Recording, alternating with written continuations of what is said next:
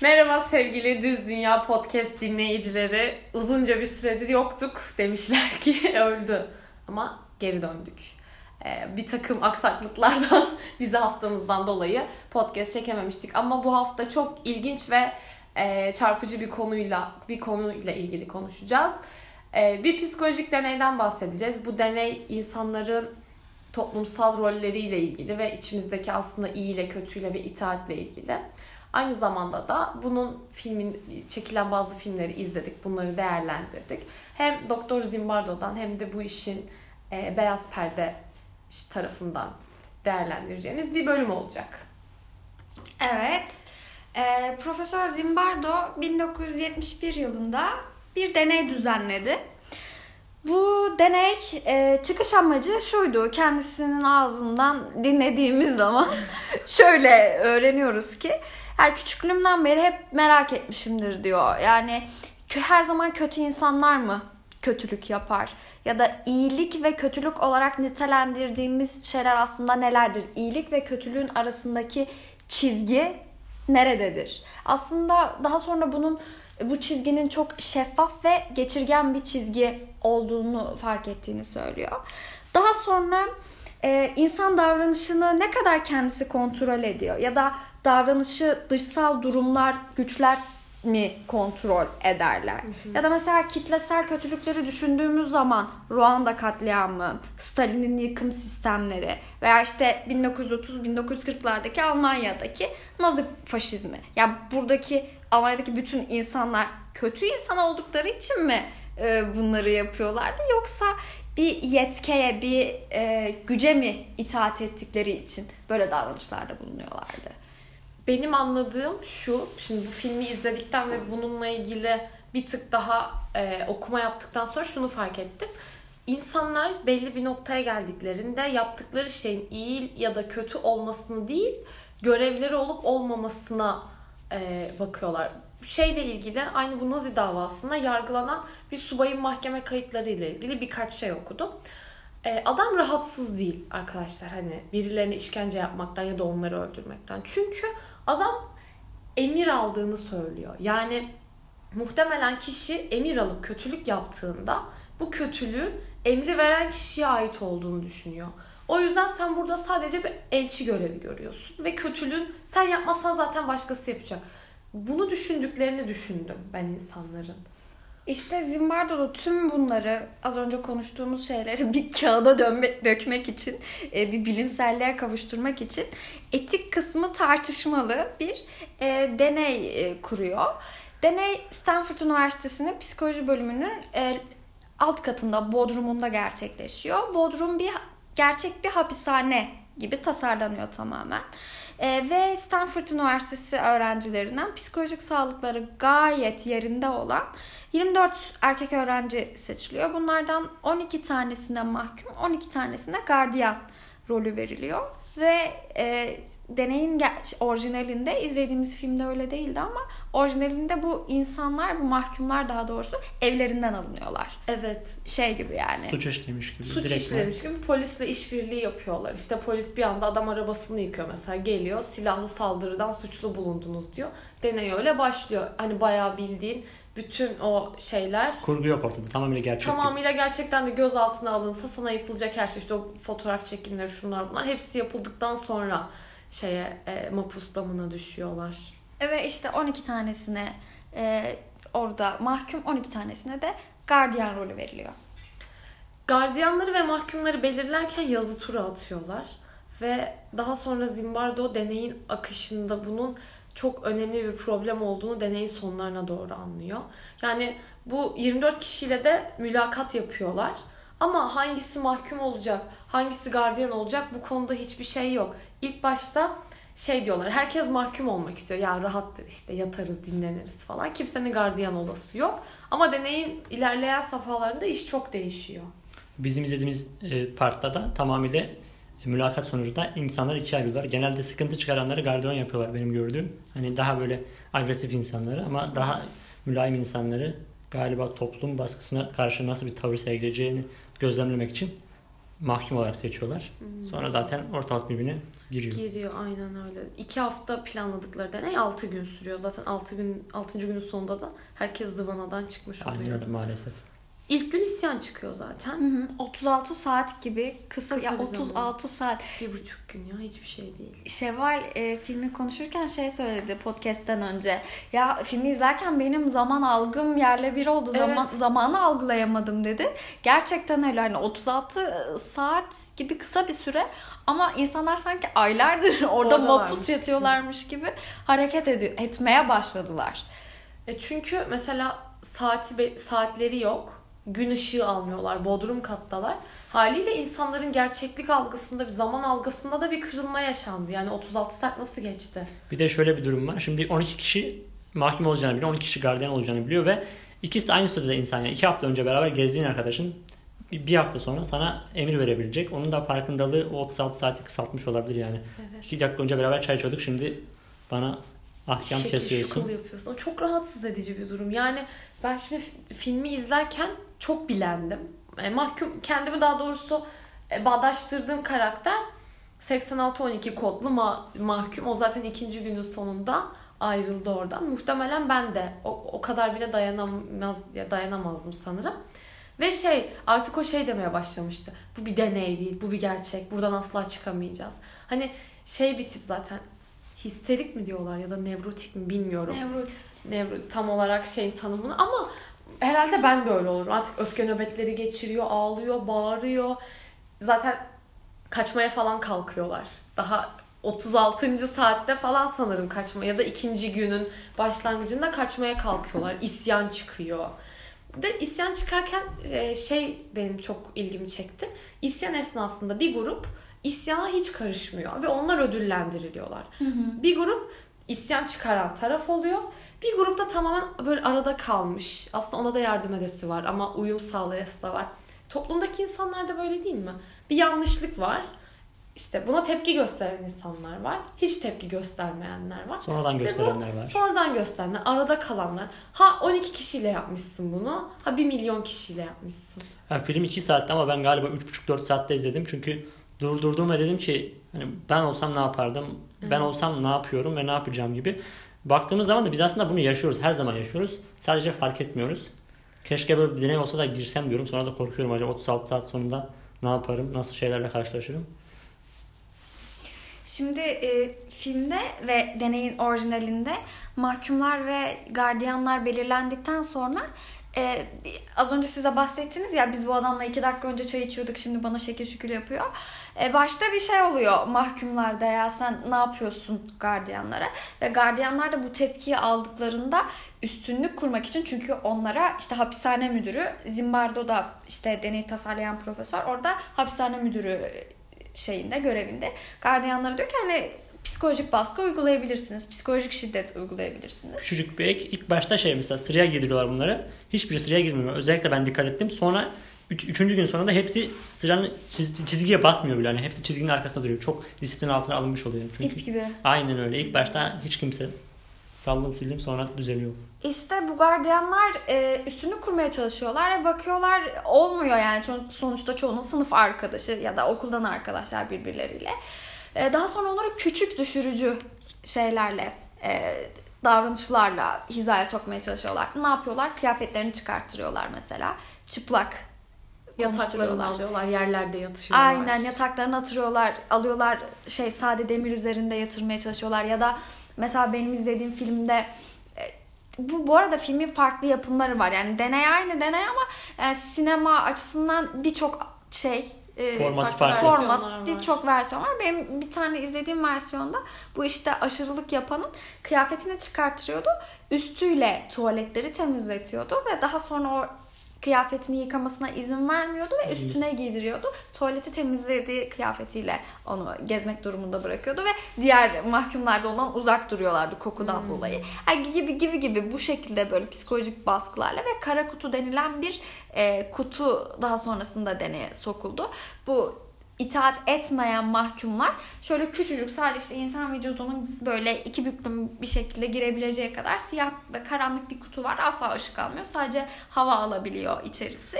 Hani burada hücrede tutuldular ve dediğin gibi artık üçüncü günün sonrasında bu kadar baskıya ip gibi hepsi Dizildi. dizildi. Ben burada iki tane metaforla karşılaştım kendi zihnimde. Bir tanesi aslında toplumların hepsi bir tekstil fa- fabrikası ya da firması, giyim firması. Sana bir kıyafet biçiyor, bir şekil biçiyor ve onun kalıbına girmek zorunda kalıyorsun. Ya da diğer taraftan şey, daha ilerisi e, büyük kıyımlarda gerçekten o tuvaleti senin kıyafetinde temizlettiriyorlar maalesef. Biz bunu çok yaşıyoruz ya. Ben de çok hissediyorum. Bu aralar çok duygusalım bilmiyorum ama. yani çok Yok ya, acayip. böyle toplumsal roller bence de var. Çünkü bu insanların şimdi filmi izlerken şeyi muhakkak düşünüyorsunuz. Ya ben gardiyan olsaydım bu kadar kötü olur muydum? İlk önce dedim ki hani kesinlikle değil. Çünkü ben hani içimde böyle kötülük taşıyan biri olamam ve başka birini de şey yapabilirim hani bu kötülüğü ona yapamam. Çünkü empati yapabilen bir insan olduğumu varsayarak düşündüm bunu. Ama iyiliği kötülüğü şöyle değerlendirelim. Abi elimizde fırsatımız yokken hepimiz çok iyi insanlarız. Hiç elimizde otoriteyi bulundurmadık ya da kötülük yapacak gücü elimizde bulundurmadığımız için iyiyiz.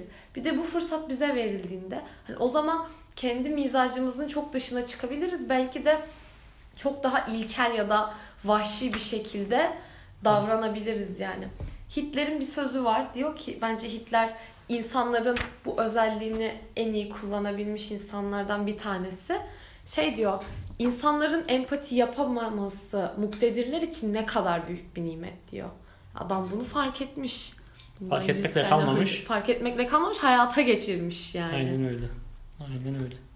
Ve toplumların da büyük bir kısmının gerçekten empati yapamadığını varsayarsak, geniş insan kalabalıkları, evet herkes zalim birer gardiyana dönüşebilir aslında. Evet. Yani Şartların uygun olması sadece yeterli olabilir. böyle çiçek gibi çocuklar, üniversite öğrencileri birden sadist bir gardiyana dönüşüyorlar. Ve psikolojik baskı o kadar artıyor ve e, mahkumların gerçeklik algısı o kadar kırılıyor ki e, 14 gün şeklinde tasarlanan deney 6. günün sonunda sona eriyor. Ya üniversite gençlerinin statüsü olmasına gerek yok. Abi çok muhafazakar bir aileden gelip çok başka çocuklar olabiliyoruz mesela. Ya da bambaşka bir akımdan gelip bambaşka çocuklar olarak evrilebiliyoruz. Bizim üzerimizdeki baskıyı farklı şekillerde Evet. dışarı yansıtabiliyoruz. Bir taraftan da şöyle bir şey var. Biz bu baskıdan şikayetçiyiz ama bir taraftan da rahatsız değiliz durumdan. Ya çünkü insanoğlu değişime pek ayak uydurmayı sevmiyor gibi ya. Hani Ya da ne yapacağını bilmek insana hani bilinirliğin güvenilirliği vardır Evet, ya. herkesin yaptığını yapıyorsun ve rahatsızlık duymuyorsun. Ya sana bir şey söyleniyor ve sen görevini yerine getiriyorsun. Ha diyorsun ki benim görevim buydu ve yerine getirdim. Aslında bunun tatminini yaşıyorsun. Sivrilmek zor oluyor. Bununla ilgili de bir deney okumuştum. U- uyum ve adaptasyonla ilgili. Ee, Eş, işbir- eşin deneyimi. Eşin deneyi, evet eşin deneyi. Bir grup işbirlikçi var, bir tane de denek. Ee, iki farklı resim gösteriliyor. Birinde kalın, birinde de ince çizgiler var. İşte hangisinin kalın ya da ince olduğu soruluyor. İşbirlikçiler yanlış cevap veriyorlar. Denek de yanlış cevap söylüyor. Evet. Uyum sağlamak zorundasın çünkü. Orada 30-40 tane adam var. Sen diyeceksin ki yok bu ince değil. Bunu yapamayız. Belki ben de yapamam. Yok suskunluk acaba sarmalı. bu ince mi derim ya? Hani bir şüphe ederim yani kendimden. suskunluk sarmal diye bir şey var işte. Herkes doğruyu Hani bilse bile yanlış söylemek istiyor. Yanlış Çünkü söylemek toplum istiyor. öyle diyor falan. Bu kadar korkuyor muyuz dışlanmaktan? O zaman aşırı sosyal varlıklarız biz yani. Çok normal ya. Dışlanmaktan korkmak kadar bir şey var. Çünkü insansın ve iletişim sürekli kurmak zorundasın. Ya burada e, dışlanmak da tabii çok büyük bir faktör.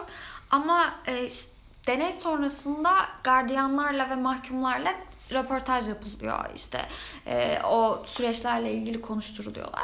Ya gardiyan diyor ki ya diyor hani o anda yaptığım şey bana hiç yanlış gelmedi. E, çünkü diyor ona diyordum ki şınav çek ve çekiyordu ya da kimse bana tutup da ya sen ne biçim konuşuyorsun bu mahkumla bu hakaretler bu argo bu küfürler nasıl böyle konuşursun demedi kimse bana diyor. Ya bir insanın aslında iyi ya da kötüyü tercih etmesi e, otoriteden gelen bir direktifle bir komutla mı olmalı? Bu dış motivasyonla mı oluyor mesela? Hani ben Genel şu anda Hüseyin'e küfretmemem gerektiğini biri bana söylediği için mi yapıyorum yoksa Hüseyin'e küfredilmemesi gerektiği için mi etmiyorum? İkisi de var ama ya. İkisi de var. Ger- gerçekten ikisi de var.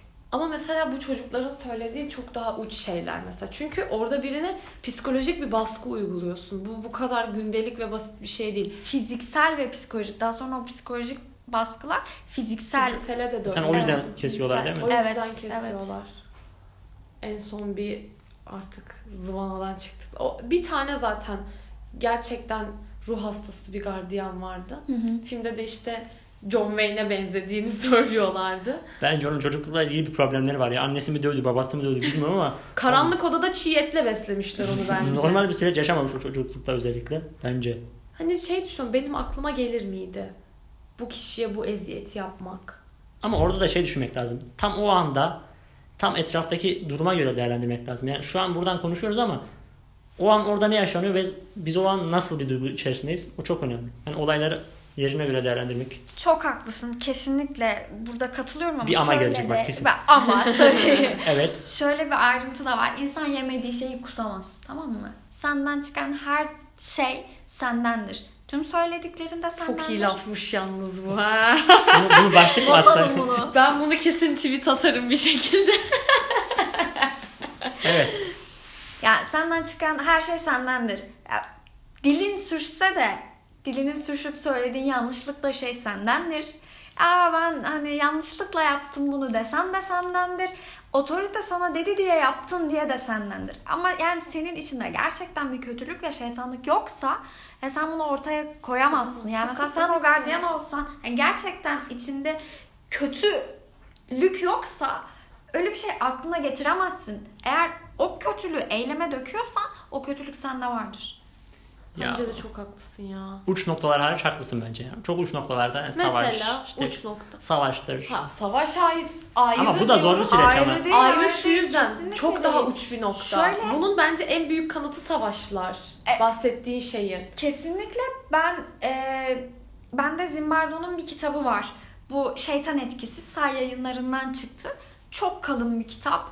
Yani okumak isteyen arkadaşlara ben ilgisi olan arkadaşlara tavsiye ederim. E, okumak biraz şey istiyor. Sen de hediye etsene arkadaşlarımız, dinleyicilerimize. Hediye konusunu açmayalım istersen. Vereceğiz haftaya. Bu arada biz çekilişimizi yaptık. Tiyatro biletini kazanan arkadaşımıza bu hafta içinde takdim edeceğiz. İnşallah. Teala. evet. Devam edelim evet. Heh, devam edelim. E, Zimbardo kitabında tüm deneyin her sürecini adım adım anlatıyor. Ben kitabı henüz okuyamadım yalan yok. Çok kalın 800 sayfalık Evet. ağır bir kitap ama okuyacağım. E, heh, şöyle bir göz attım kitaba. Kitapta şeyden bahsediyor. Bu Irak Savaşı'nda Ebu Ghraib hapishanesinde yaşanan bu işkencelerle Milik şey Zimbardo'nun kendi deneyinde gördüğü işkenceler Hmm. aslında birebir örtüşüyor. Ve bunu yapan gardiyanlar bundan habersiz yapıyorlar bunu. Hani o Irak'ta olan işkencelerden haberleri yok. Ama bir şekilde bunu yapıyorlar. Evet. Yani çok detaylı, çok daha uzun aslında ele alınması gereken bir konu bu. Aynı zamanda psikolojide dediğim gibi çok farklı deneyler de var. Şevval de az önce bahsetti. İşte bu eşin deneyi, aynı zamanda miligramın Miligram deneyi. deneyi var. Muzaffer Şerif'in çok kıymetli deneyleri var. Yani eğer arzu ederseniz diğer podcast pod hebele hebele Üç, üç hafta çekmeyince Hafta- Konuşmayı unuttuk. konuşmayınca konuşmayı unutmuşuz. ben unutmadım da yani siz sen unutmadın. Ah canım Hadi ya. Devam edelim. Aa doğru. Hayır hayır. Hüseyin bu hafta zorlu PSM'de performans ve sanat merkezi mi? Performans sanatları Heh. merkezi. Zorlu performans sanatları merkezinde bir Sunum yap. sunum yaptı. Sunum yap. 500 kişiye sunum 500 yaptı ve kişi. dördüncü oldu. 4, 5, 10 diyen var ama işte o civarlarda dolaştık. Neyse reklamları geçelim. Yani. Oğlum ben kesinlikle bunun reklamı yapılmalı Kesin. yani. Hüseyin bilim adamı bu arada. Hüseyin'in ne iş yaptığını merak eden Ediyorsan. varsa Yok hiç bence merak eden yok arkadaşlar. Konuyu kapatalım rica ediyorum. işte o bilimini sundu, icadını. Ben çok anlamıyorum bu Bizim işlerden ka- biz ama sosyal bilimciyik anlamik bunları. önemli şeyler yapıyor. Yine bir icatlar yaptılar ama ben anlamadım çok fazla. O işler devam. Umarım yararlıdır. Önümüzdeki hafta sonu Hüseyin elektrikli arabayla gezecek. İlgilenenler olursa diye söylüyorum. Evet ya bak bu çok önemli. Yanıma oturmak isteyen olursa. Bir talihli kişiyi yanımıza alabiliriz. Hadi sen de bunun çekilişini Tamam yap. ben çekilişi yapayım. Bir tane kişiyi arabamıza alıyoruz. Hadi Ben- buyursun gel. tamam. Neyse cıvıtmayalım artık. Evet, Kapatalım tamam. mı? Ne yapalım? Bitirelim bu bölümü. Belki Bununla ilgili tekrar konuşuruz daha Arkadaşlar sonra. lütfen takip etmeye, yorum atmaya, bize eleştiride bulunun rica ediyoruz. Onun dışında e, Süleyman ve Kerem abiye çok teşekkür ederim. Süleyman Ne için? e, afişlerimiz için, Ha e, logomuz için Süleyman'a Ya. random bir şekilde. Evet. Süleyman ve Kerem Bey afişlerimizi yaptılar. Teşekkür ederiz. Kerem Bey'i bilmiyorum ama Süleyman podcastleri dinlemiyor. Aynen bir daha Eminim buna. Söyle- Bana söyledi dinlemedim. Kaydettim bir ara dinleyeceğim dedi. Peki kapatıyorum. Olsun Süleyman. Yani Sen eğer günün birinde Yıllar, duyarsan yıllar sonra dinlersen belki diyerekten şarkıya giriyorum. Evet. Hoşçakalın. Who are these American unter? Who are these